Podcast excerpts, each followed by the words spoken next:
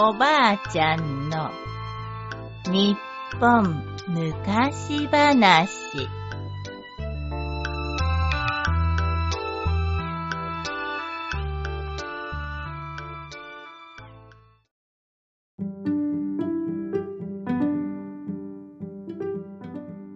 偽物の汽車。昔、ある田舎の村に汽車が通ることになりました。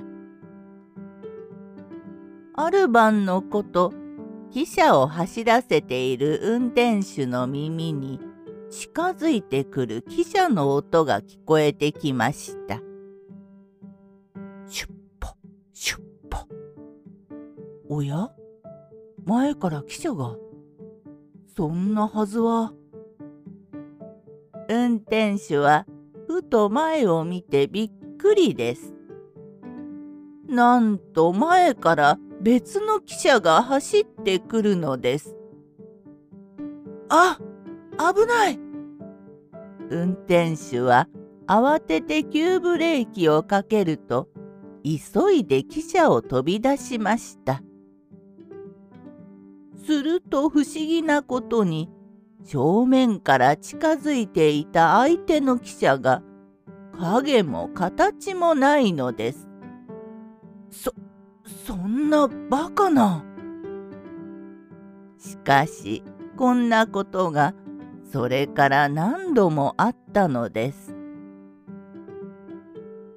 そして今晩も不思議な汽車が現れて、走っている汽車に近づいてきました。何度も何度も同じ目に遭っている運転手は、汽車のブレーキをかけるどころか、反対にスピードをどんどん上げました。よし、今夜は騙されないぞ。幽霊かなんだか知らないが、覚悟しろ。シュッポ、シュッポ。シュッポシュッポドカーン。にだいの汽車は大きな音を立ててぶつかりましたが、その途端、不思議な汽車はパッと消えてしまいました。さて、その晩遅くに薬屋の戸をたたくものがありました。こんな時間に誰だろう。店の主人が出てみると、外にいたのはお寺の小僧さんです。和尚さんがやけどしました。やけどの薬を分けてください。それはお気の毒に。それではこれをどうぞ。ありがとう。小僧さんは薬を受け取ると走って帰っていきました。次の日、薬屋の主人は和尚さんをお見舞いに行きました。すると和尚さんは元気でピンピンしています。あの和尚様、やけどをされたのでは？薬屋の主人から昨日の話を聞いた和尚さんは不思議な顔をしました。はて、わしはやけどをしておらんぞ。それにわしは一人暮らしで、寺には小僧は一人もおらん。おるのは裏の藪に住んでいるタヌキぐらいのものだ。ん？もしや。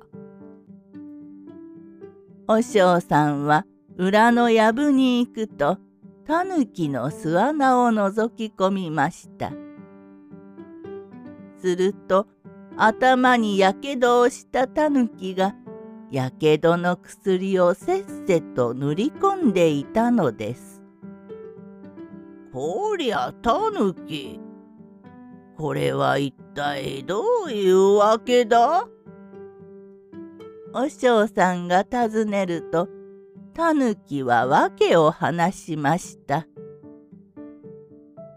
実は、私の家のすぐそばを汽車が通るようになってから、うるさくて昼寝もできません。それで、汽車に化けて汽車を脅かしていたのですが、ゆうべは突っ込んできた汽車に頭をぶつけて、ご覧のありさまです。そうか。噂の化け汽車はお前だったのか。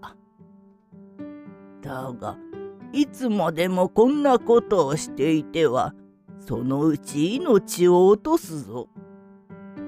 寺の静かなところにお前の小屋を作ってやるから、そこに引っ越すがいい。